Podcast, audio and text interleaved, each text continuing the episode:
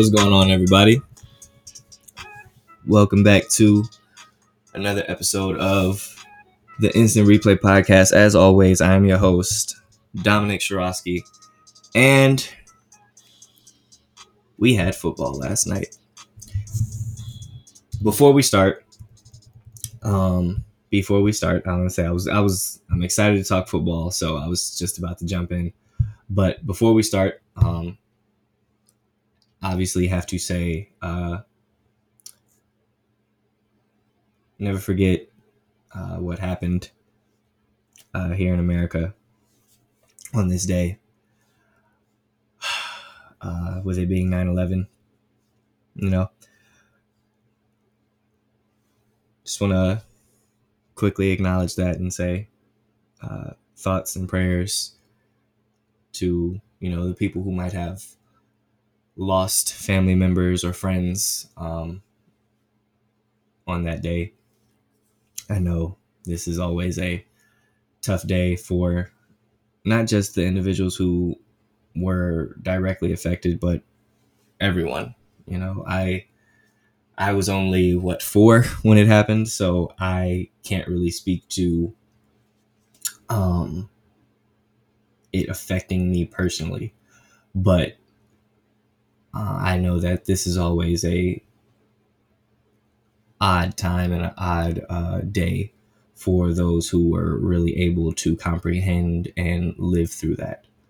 So uh, I do want to say that uh, thoughts and prayers to everyone that was affected. Um, rest in peace to the lives that were lost that day.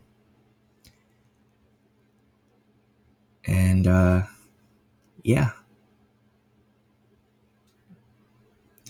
Sad day, sad day. But not gonna stay down. Not gonna have this be a sad pod. Like I said, I'm excited to get into football, man. So that's exactly what we're gonna do. There was football played last night. There was football played last night, and not college football, not some intramural league, not not not some Joes. No, no, no, no, no, no, no, no, no. The NFL played football last night. The Kansas City Chiefs took on the Houston Texans, and I gotta say, just so just from a watching experience, you know, that was one of the things that I feel like a lot of people probably were thinking about was like, how is this gonna look with you know uh, no fans in the stands or things like that. Which the Chiefs did have uh, fans in the stands. Uh, they had about seventeen thousand fans uh, that were distanced out throughout the stadium. We're gonna get to those fans in just a little bit because there was something that happened before the game that I want to talk about. Um, so we're gonna get to those fans in just a little bit, but we're gonna talk about the game first. So first things first this Chiefs team looks just as good as we all expected them to.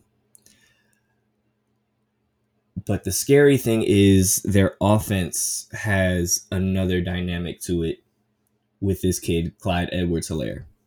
Helaire, sorry, the H is silent. Clyde Edwards Helaire. You know, I said this when he was drafted that he wasn't the best running back selected, and he probably wasn't the best running back in the draft, but he was my favorite. Last night he showed why. Um, you are now giving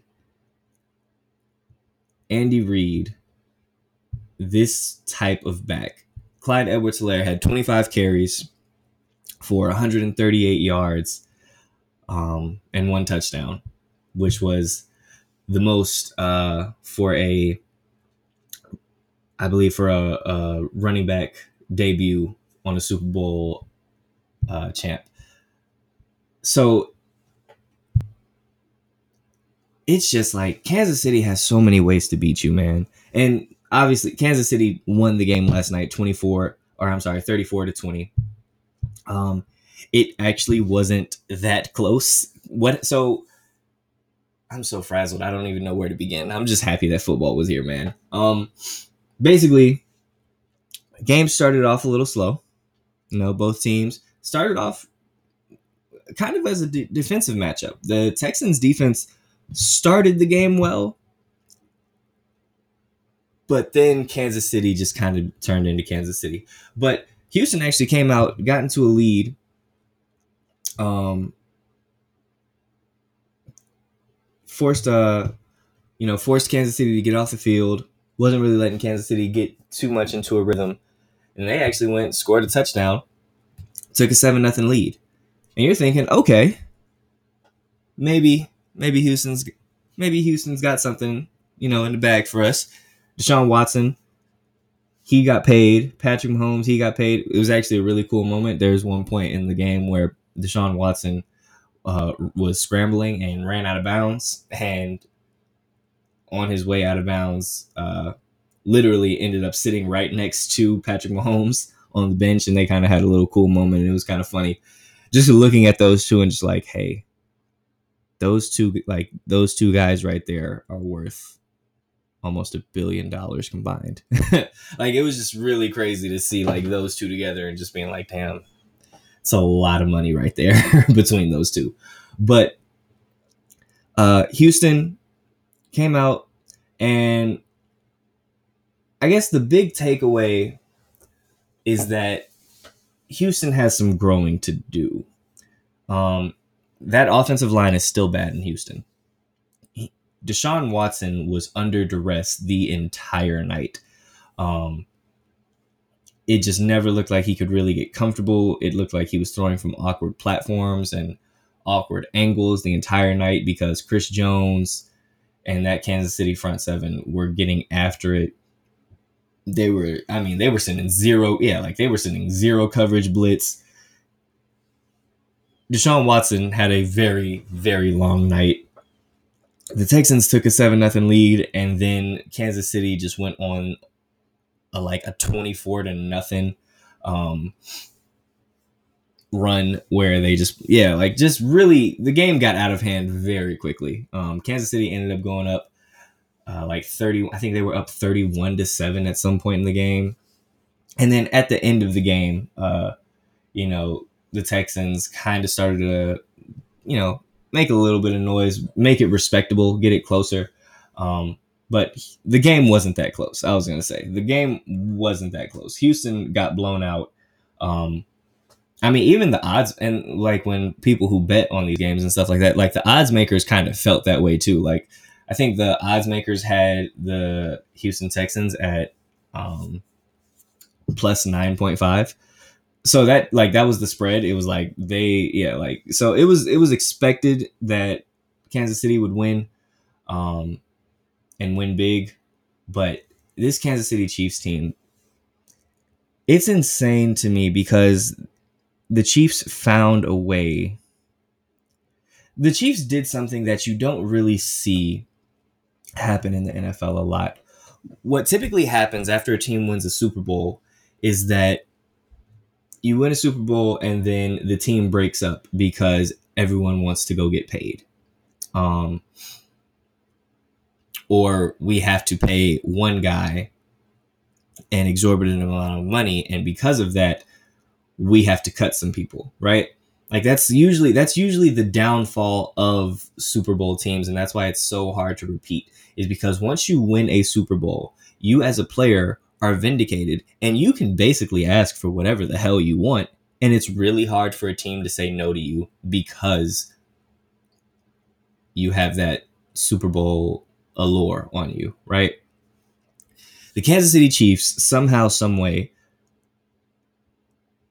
figured out how to bring everyone back. I think they return what was it like 18 of their 22 starters um, are returning from last year. They get Patrick Mahomes locked in. They get Chris Jones locked in. You know, Travis Kelce got locked in. It's just it's it's insane to see how this team is able to operate and they look like I and yes it's one game but listen man they look poised and ready to make another run. Like they they look like they're ready to go back to back. Um, I like I said, the addition of Clyde Edwards-Helaire is just different.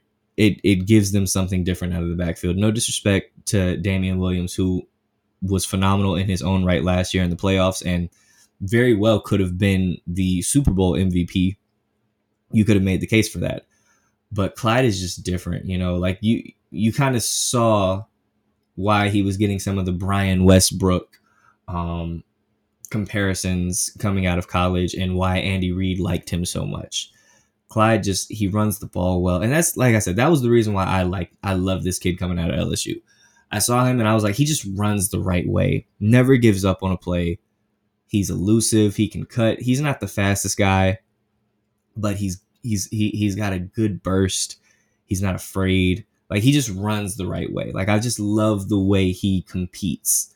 Um, and he gashed the Texans, like I said, to the tune of 138 yards, 125 carries, an average of five and a half yards per carry, one touchdown. They couldn't get him in on the goal line, which kind of upset me because, yes, I have Clyde Edwards-Helaire in one of my fantasy leagues, and I would have liked to have gotten a couple more touchdowns out of him because there were about two, there were about two times when the Kansas City Chiefs were in a goal line situation and the Texans defensive front just blew up the Chiefs offensive line, didn't let them get any type of traction. So but yeah, that that Chiefs team, man.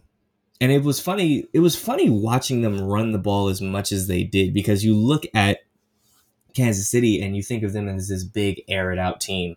There wasn't even a lot of big plays. Like Patrick Mahomes had an incredible game in his own right. I believe he was like 24 of 32 uh, only yeah, only eight incompletions. Uh, threw for three touchdowns, but he only threw for 211 yards. Right, so like they weren't really airing it out. Um, and I think they have found, like I said, just with the addition of Clyde, it adds another dimension and it allows them. I spoke about I, I spoke about this on Tuesday, and I was talking about the Bucs and how the Bucs are kind of doing what the Patriots have done the Chiefs are doing it as well, where they have enough talent and they have the right personnel involved, and in that, excuse me, they have the personnel where they can beat you any way that they need to, right? Like you want to get into a shootout with us, by all means, go ahead. If Clyde keeps running like this and that offensive line keeps opening up holes for him, yeah, you want us to ground and pound you? Fine, we'll do that. You want us to play the dink and dunk game? Yeah, cool. We'll just dink and dunk to Travis Kelce and Tyreek Hill and Mecole Hardman and Sammy Watkins all game. It's fine by me. Um, and like I said, I think that Chiefs defense doesn't get enough credit. Um, that Chiefs defense has some really good players there. Um, but yeah, Kansas City, man, they look they look serious. For Houston, um, you know, it's a rough start. It's a rough. It's a rough open, but you can't let it, you can't read too much into it. What I will say for Houston is that David Johnson looked good last night, and that's huge. That I think that's the biggest positive that you can take away from Houston last night is that David Johnson looked good, and if David Johnson can play the way he did two three years ago that trade of DeAndre Hopkins doesn't look as bad.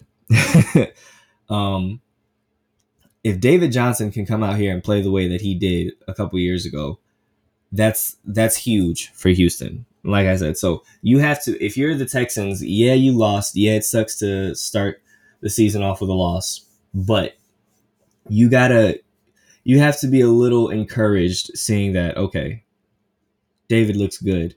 Um, Duke Johnson ran the ball pretty well too. Like they they've got two really good running backs there.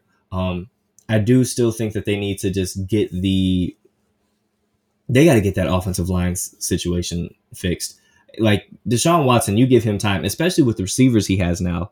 Um, DeAndre Hopkins was never a speed guy. Um, you have Brandin Cooks there now, and I'm not saying Brandin Cooks is a better receiver than DeAndre Hopkins. Please don't try and do that to me.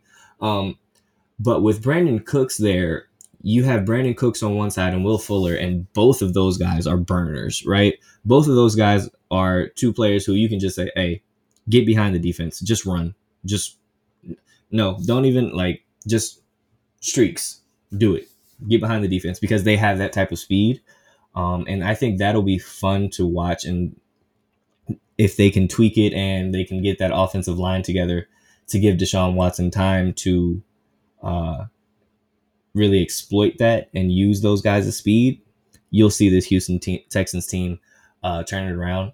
Uh, but like I said, they they just played a really good team. the Chiefs, uh, they're the champs, right? Like they're the champs for a reason. Ran into a really good team. They have to get that offensive line fixed, though. They have to get that offensive line fixed. Um, but great game, man. I'm happy football is back. Really happy football is back.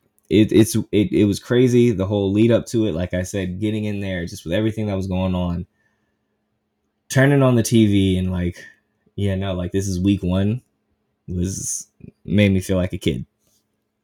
Now, before we move on, because I did speak and I alluded to something that happened before the game. So there were fans in the stadium, 17,000 to be exact. And in a moment before the game started, now I want to make this very clear. This wasn't during the national anthem. This wasn't during some sort of flag ceremony. This wasn't anything, right? all this was was a moment of unity. Before the game, before the national anthem, before anything, nothing else was going on at the moment. The Kansas City Chiefs and Houston Texans players all came to the center of the field and joined arms, right? They locked arms in a moment of unity and sat there and had a moment of silence for justice, for racial tension, for, um, you know, all that, everything that's going on in our country right now they had a moment of unity to say, hey, you know, it takes all of us. We're taking a stand against this. And do you know what the Kansas City Chiefs fans did? You guessed it. They booed them. Booed hellaciously. Booed. And that right there should show you it was never about the flag for them. You have how like how do you boo that? How do you boo a moment of unity? How do you boo players coming together and joining arms and saying, "Hey, we stand against racism." The only people that that would bother are racist. So this just goes to show you this was never about the flag this was never about politics. This it was never about any of that stuff, right? It was never about disrespect, disrespecting our men and women in the military and whatnot. When Kap took his knee, all of that. It was never about that. This was simply about racist assholes going out there and saying, "Hey, shut up, boy, and play some football for me." And those Chiefs fan last nights, and those Chiefs fans, I'm sorry, last night showed exactly that. It was disgusting. Absolutely disgusting. But hey, that is the world we live in. Um, but we are working to change it. So, who the hell boos? Like, like what? What? Like, how do you boo that? Again, how do you as a sane individual boo that. You're not. You're racist. That's why. That's that's the only reason why that moment bothers you. That's the only reason. Because the national anthem wasn't on, so you can't be like, "Oh, they're over here disrespect. They're disrespecting their flag." No, it's not. It's not what's going on. but then what's funny is you booed those players, but then when Travis Kelce Travis Kelce scored a touchdown, you all were hooping and hollering. So do you hate me or not? What is it? Are you mad at me or what? What's what's going on? Crazy times we live in. Um, two things before actually. There's two other things that happened as far as the NFL. The Miami Dolphins put out a amazing video. Um, the players came together for the Miami Dolphins and basically laid out a video that said, you know, hey NFL, um, we're tired of the lip service. We're tired of the faux activism. We're tired of the uh, you know, dog and pony show that you guys do where you try and act like you stand against racism, where you try and act like you stand against social injustice and that you stand against uh, the racial injustices that happen in this country, but then you really, it's all just lip service. Like the, the, the Dolphins came out and really like stuck it to the NFL. And then basically let us all know that we will not be coming out for any games this season when the national anthem is on. So the Dolphins basically said, "Hey, you guys can play the national anthem. We'll be in the locker room every game this season. We're not going out there. We're not going to stand for your flag. We're not going to sing your song. None of that."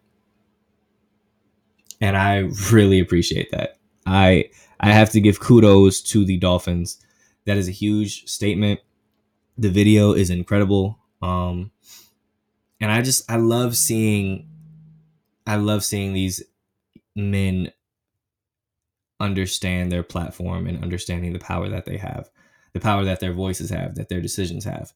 Um so i give a ton of credit ton of credit to the miami dolphins you know and everything that they, I, and it's funny everything that they were talking about like it was shown last night like the Dolphins put out that video, and this is exact like the Chiefs booed last night during a moment of unity, and it's like this is exactly what we're talking about. This is the type of stuff that we're talking about. So NFL, cut the cute stuff. Are you riding with it or not? Because we're tired of the lip service. We're tired of doing the bare minimum, or we're tired of you all doing stuff just for good publicity. If you're going to be with us, be with us. So I appreciated that. One more thing, NFL related, before we move on to the NBA playoffs. Um,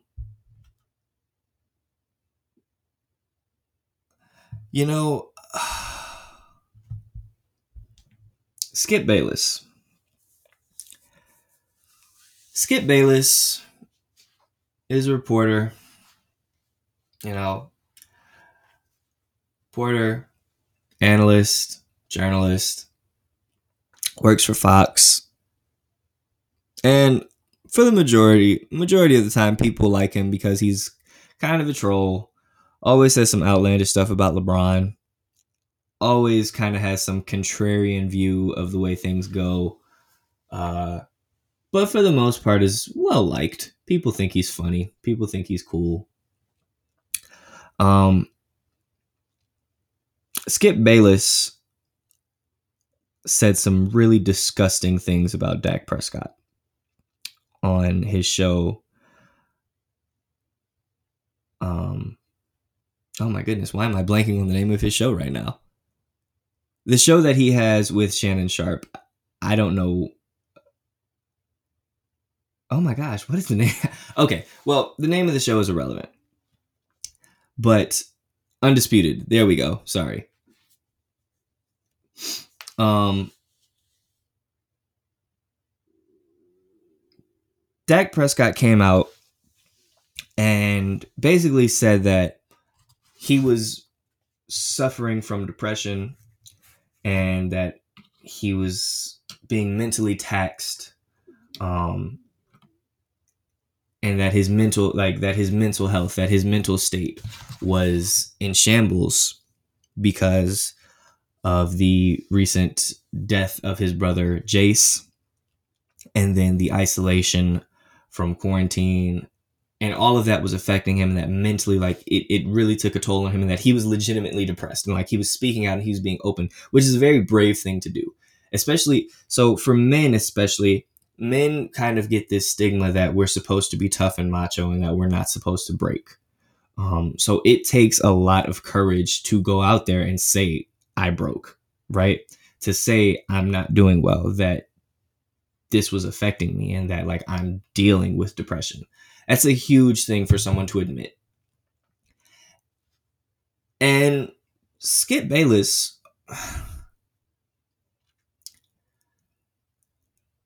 basically, and I'm not I'm paraphrasing, but basically uh called Dak Prescott weak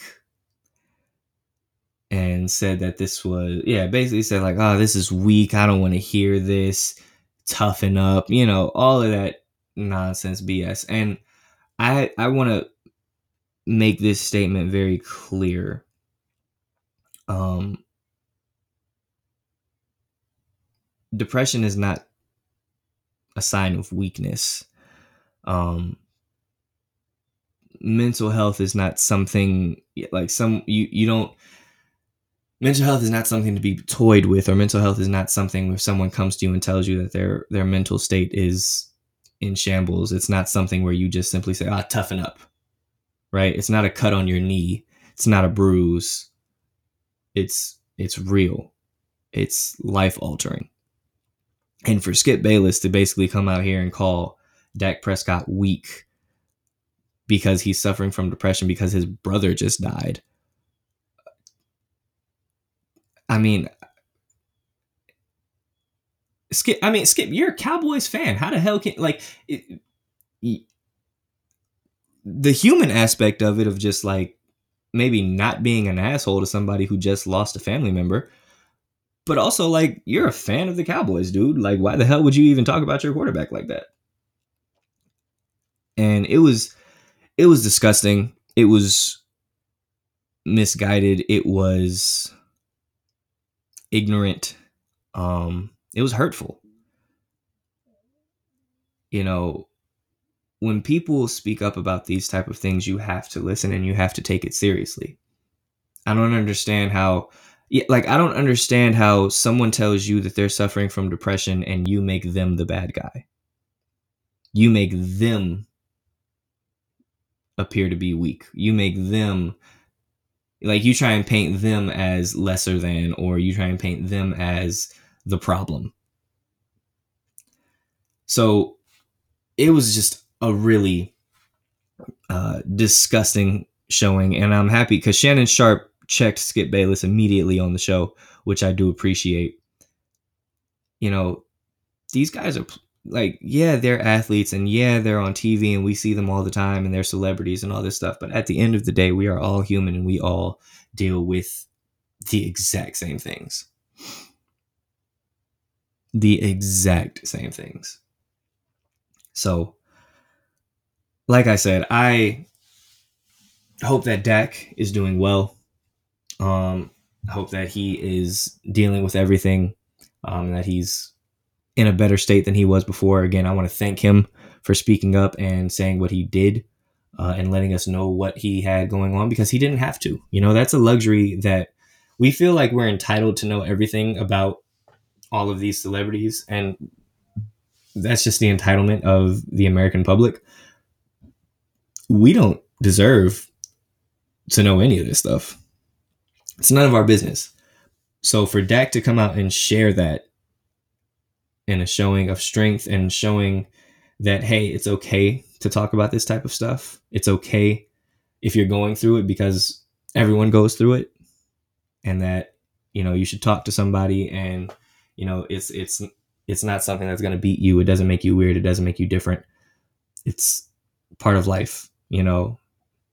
But bringing awareness to it i want to give him a ton of thanks uh, fox I expect Skip Bayless to be suspended or something. Like there has to be some sort of repercussion. You can't just let him talk like that. That's it's extremely disrespectful. It's dangerous. It's dangerous. This is the exact type of talk that sends people who are depressed into an even more inward spiral where they're afraid to speak out because people like Skip Bayless are going to ridicule them or call them weak when that's not the case at all. So I just wanted to speak on that real quick. Um, because I thought, like I said, that it was just disgusting comments on Skip Bayless's uh, part, and ha- it has no place in journalism. It has no place in society, quite honestly. But moving on to basketball. Rockets and Lakers. So I said this months ago that the Rockets are not real contenders.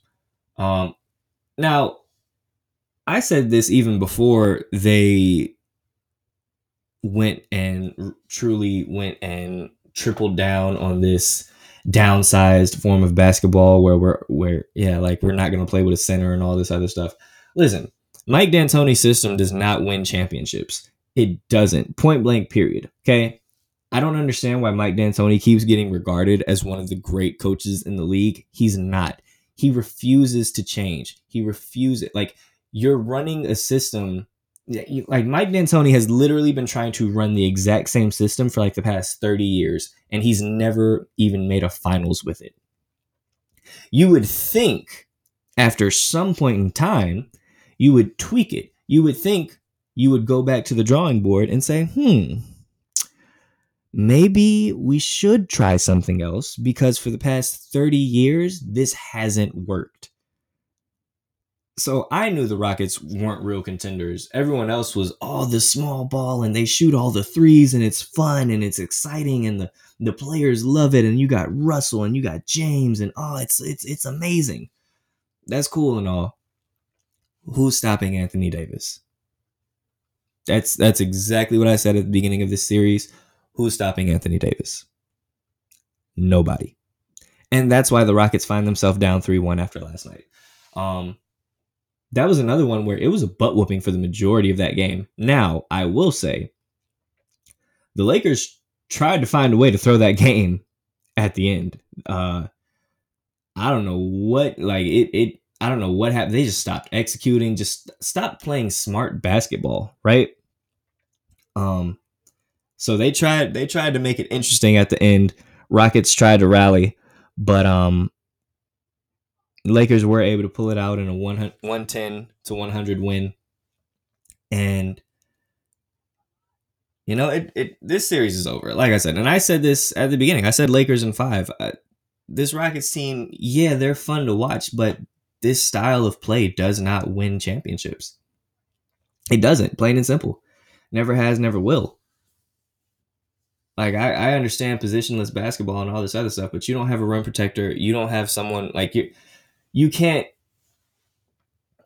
you can't just have this many disadvantages, right? Like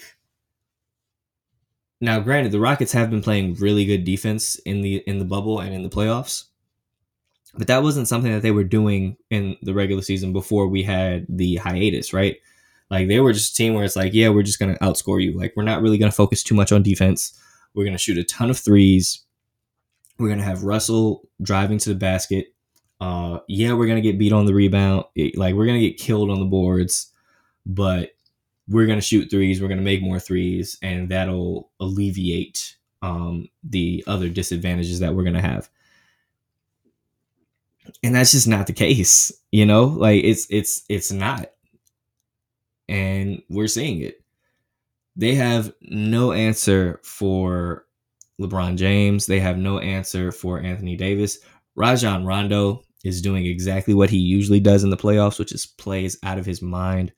Um, and I expect the Lakers to close this one out tomorrow. Uh, this Rockets team, they were just never, they, and like I I said it last night, I've been saying this for months, they were never real contenders. Never. Even when they got Russell Westbrook, one of the things that I said, I was like, all right, cool. You have two superstars who one of their biggest traits and one of their most known attributes is that they both choke in the playoffs. So woo, congrats. Doesn't mean anything. You're not you're not contending. You weren't like they just never were contenders to me in my eyes and it's starting to unfold now as we see them getting waxed by the Lakers night after night.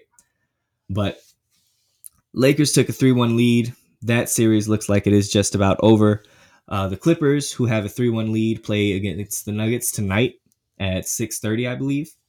Um, and it looks like they're probably going to close this game out too, this series out. I will say there was some very interesting comments made by Michael Porter Jr. the other day. Um, after the clip after the Nuggets lost, I believe, uh, game four. Michael Porter Jr. was upset because Michael Porter Jr., I will say, has played well in this series, but he didn't really get the ball in the second half of game four. And I'll just I'll I'll let his comments be made and then I will speak on this. You had 15 points in the first half, uh, and I don't think you scored in the second half. Did they do something differently, or, or what did you see in that second half? No, I just didn't. I just didn't touch the ball. They didn't do anything differently. I mean, that's really up to the play calls. It's really up to the coaches who they want to put the put the ball in whose hand. Um, we kept going uh, to Jok and Jamal. Um, and that's you know, I think that's there's they're two amazing players. You can never get mad at that. But I just think uh, to beat that team, we got to get more players involved. We got to move the ball a little bit better. Um, we can't be predictable against that team. Okay. So here's what I will say. I agree with everything Michael Porter Jr. said. I agree. I think that the points that he made are valid.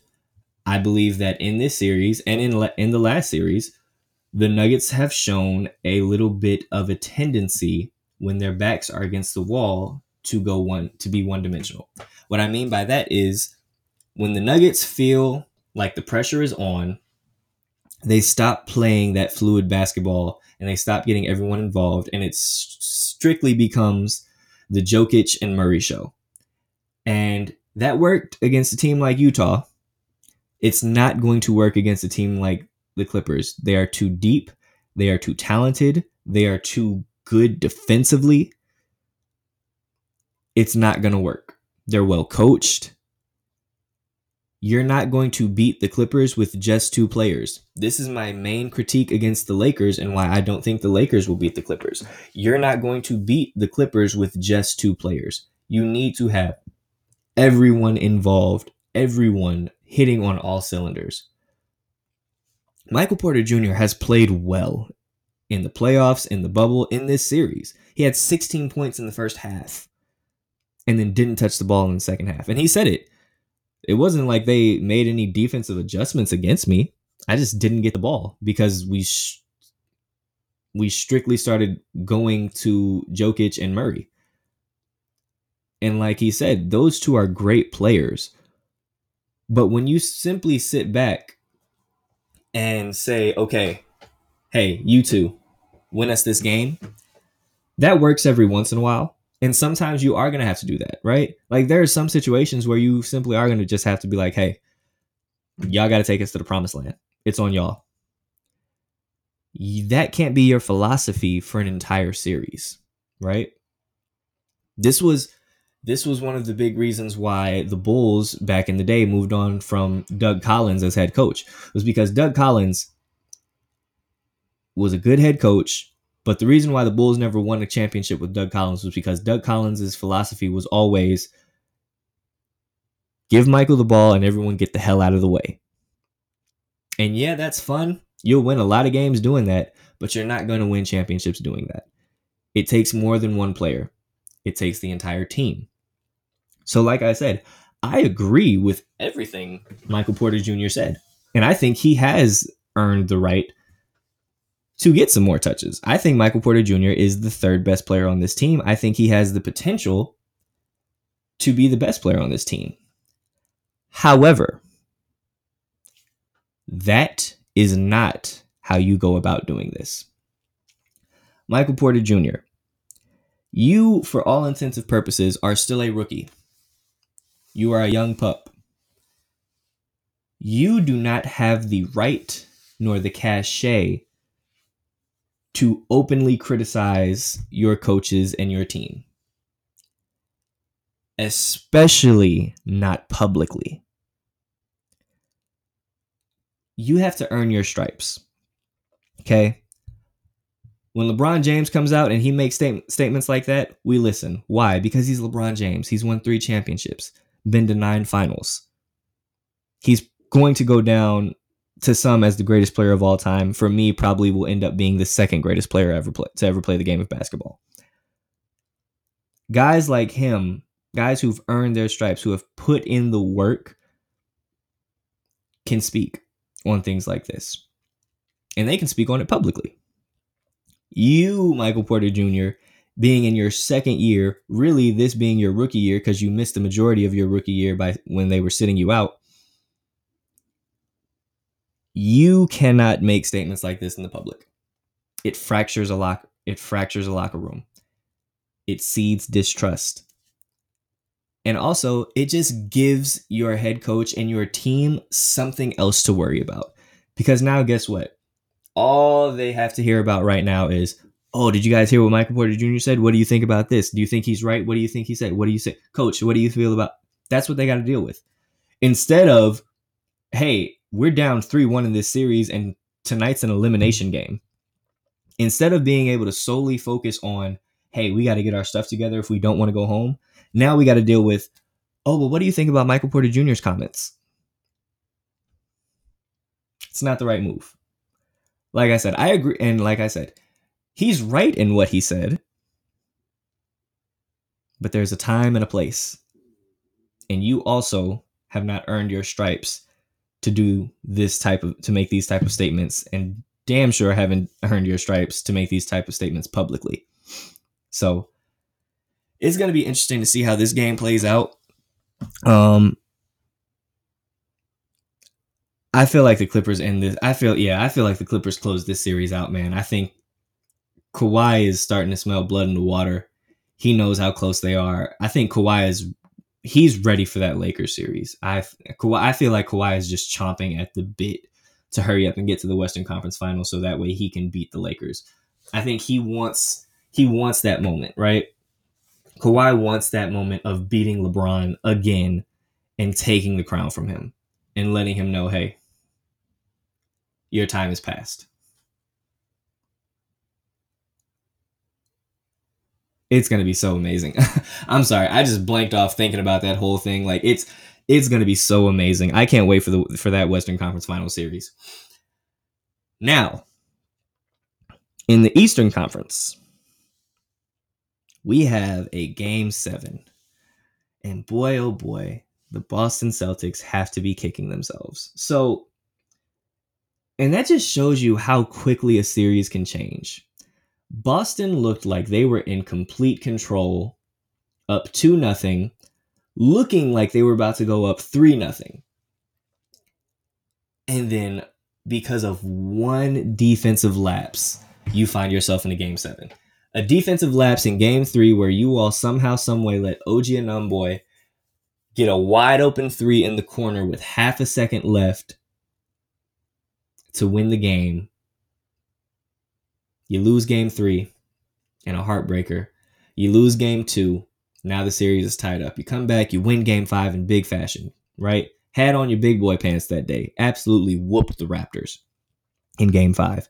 Game six, you got a chance to close it out. And game six was phenomenal. Game six, double overtime, close game all the way through. Bodies flying on the floor guys get it's getting chippy, big shots being taken, all of that stuff. But somehow, some way, the Raptors find a way to win. And now you, the Celtics, find yourself in a situation where you're playing a game seven against the defending champs. They've been here before. The difference between the Raptors and the Celtics is that the Raptors won the game seven. The Celtics team, they haven't. It's going to be really, really, really crazy tonight. This game is going to be high energy. It's going to be scrappy. I expect there to be some techs handed out because I think guys are going to re- like it. Emotions are going to be high. It's going to be a great game. I I don't know who's going to win. I honestly don't. I I've said I said earlier I'm to stick actually, you know what? I'm to stick with my conviction.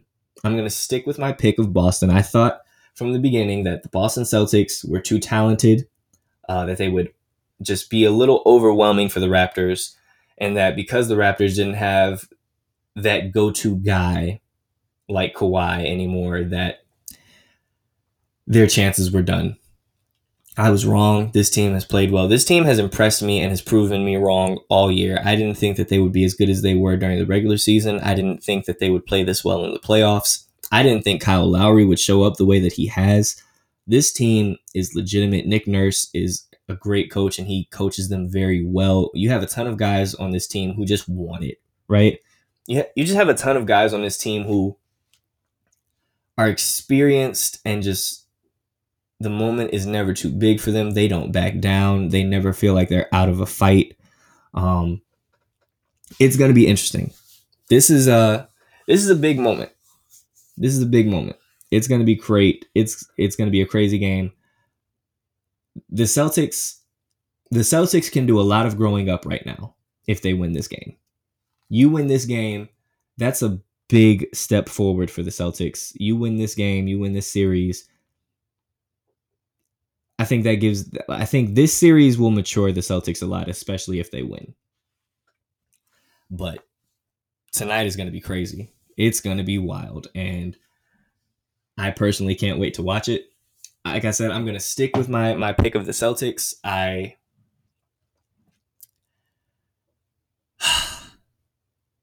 because the Celtics in their own right, they're they got a great head coach over there, and Brad Stevens. I think he's behind Gregg Popovich, I think he's the best head coach in the league. We'll see, man. We'll see. That game is that game is gonna be insane. I think the Celtics pull it out though. I think Jayson Tatum, who has had some quiet nights in this series and hasn't played his best this series, I think he he digs in and he finds his his uh you know Kobe was Tatum's mentor and Kobe lo- and Tatum loved Kobe. I think he he finds his inner Mamba and he he goes there tonight. I think he goes to that place that only a few guys can go and just wills their team to win. I think Tatum goes there tonight. Uh, so I will give this. I, I'm I'm I'm I'm gonna say the Celtics win. Uh, if they lose, I will be here on Tuesday to eat the crow. so I understand. Um, that's oh man, that game seven, that game six was incredible. Like I said, double overtime. It was just you could see how frantic everyone was in game six, and that's only gonna lead over in game seven. We got a great game lined up tonight, man. I'm excited. Um, last thing before we get out of here, though, because we're what almost at the 50 minute mark. I have to ask myself this. Am I bad luck? Cuz you know, I feel like every time I've shown love or shouted out a player or a team, immediately after they do horribly or they lose, like I feel like I'm bad luck at this point, right? So I shouted out Serena Williams on the last podcast. Serena Williams loses to Azarenka, which is the first time in like 11 matches that Serena has lost to her, right? So Azarenka moves on to the finals. She's going to take on Naomi Osaka. I believe Naomi Osaka will take care of her. But I shout out Serena Williams. She loses. And I'm like, damn. Because then I was like thinking, and I was like, well, I gave the Chicago Sky a shout out on here. I gave the Chicago Sky a shout out on uh in the clutch with Nia and Malik when I was on their show. I gave them a shout out. And like ever since I've given them a shout out, the Chicago Sky have lost like four in a row. They've lost six of their past seven games. They're barely making it into the playoffs right now. Um, they're sitting at 11 and 10. They haven't beaten any other team, any other playoff uh, teams right now since August 18th. Like, now a big part of that is because they don't have Diamond DeShields or Azura Stevens. Um, so that's plays a part in it too. But it's like, damn, am I, am I bad luck? Like, am I, do I need to just like start holding my praise in for after they win? Like, what do I need? Like, I need to. I don't know. I feel bad. Like, I'm I'm afraid to give the White Sox a shout out right now. Who they won a won a game against the Pittsburgh Pirates the other night, um, eight to one. The White Sox look good. They're you know second, I believe, in their division. Um, have one of the I think they have the third best record in the NL Conference. Like but I'm afraid to shout them out or like I don't know. I shouldn't have even said their name now. So I don't know, man. I feel like I'm bad luck. I feel like I meet I maybe need to just shut up and stop giving shout outs to people and teams because it seems like it's it's uh it's not working out. So uh, we'll see. We'll see. But that's really all I got for you guys today, man you know, football's back. Playoff basketball is incredible. The WNBA postseason is getting ready to start. That's going to be a ton of fun. Baseball is getting ready to uh, clear up their regular season. Like it's it's so crazy. I think also yesterday actually was like everyone was talking about it. Yesterday was like a sports overload day. It was like the first time in history that we had like NFL, NHL, MLB, NBA, WNBA, tennis, and like all of these all of these sports were on on yesterday and it was like this is the first time in the history of the world that all of these sports have been on at the same time. Um but that's you know that's that was one of the things that I was kind of excited about when we when all when everything got shut down and then you know they were kind of making progress and they were like hey we're going to be able to get stuff going back up i was like yo it's going to be amazing to have like a night where there's just like six different sports to watch.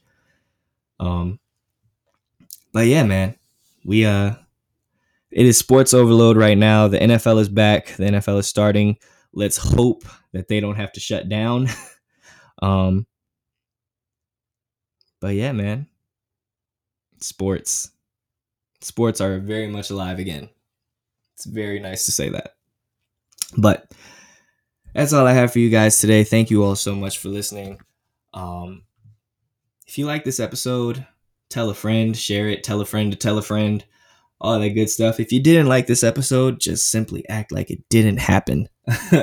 um, but no, you guys are great. Uh, the views for the, the pod keep going up, so I'm super excited about that.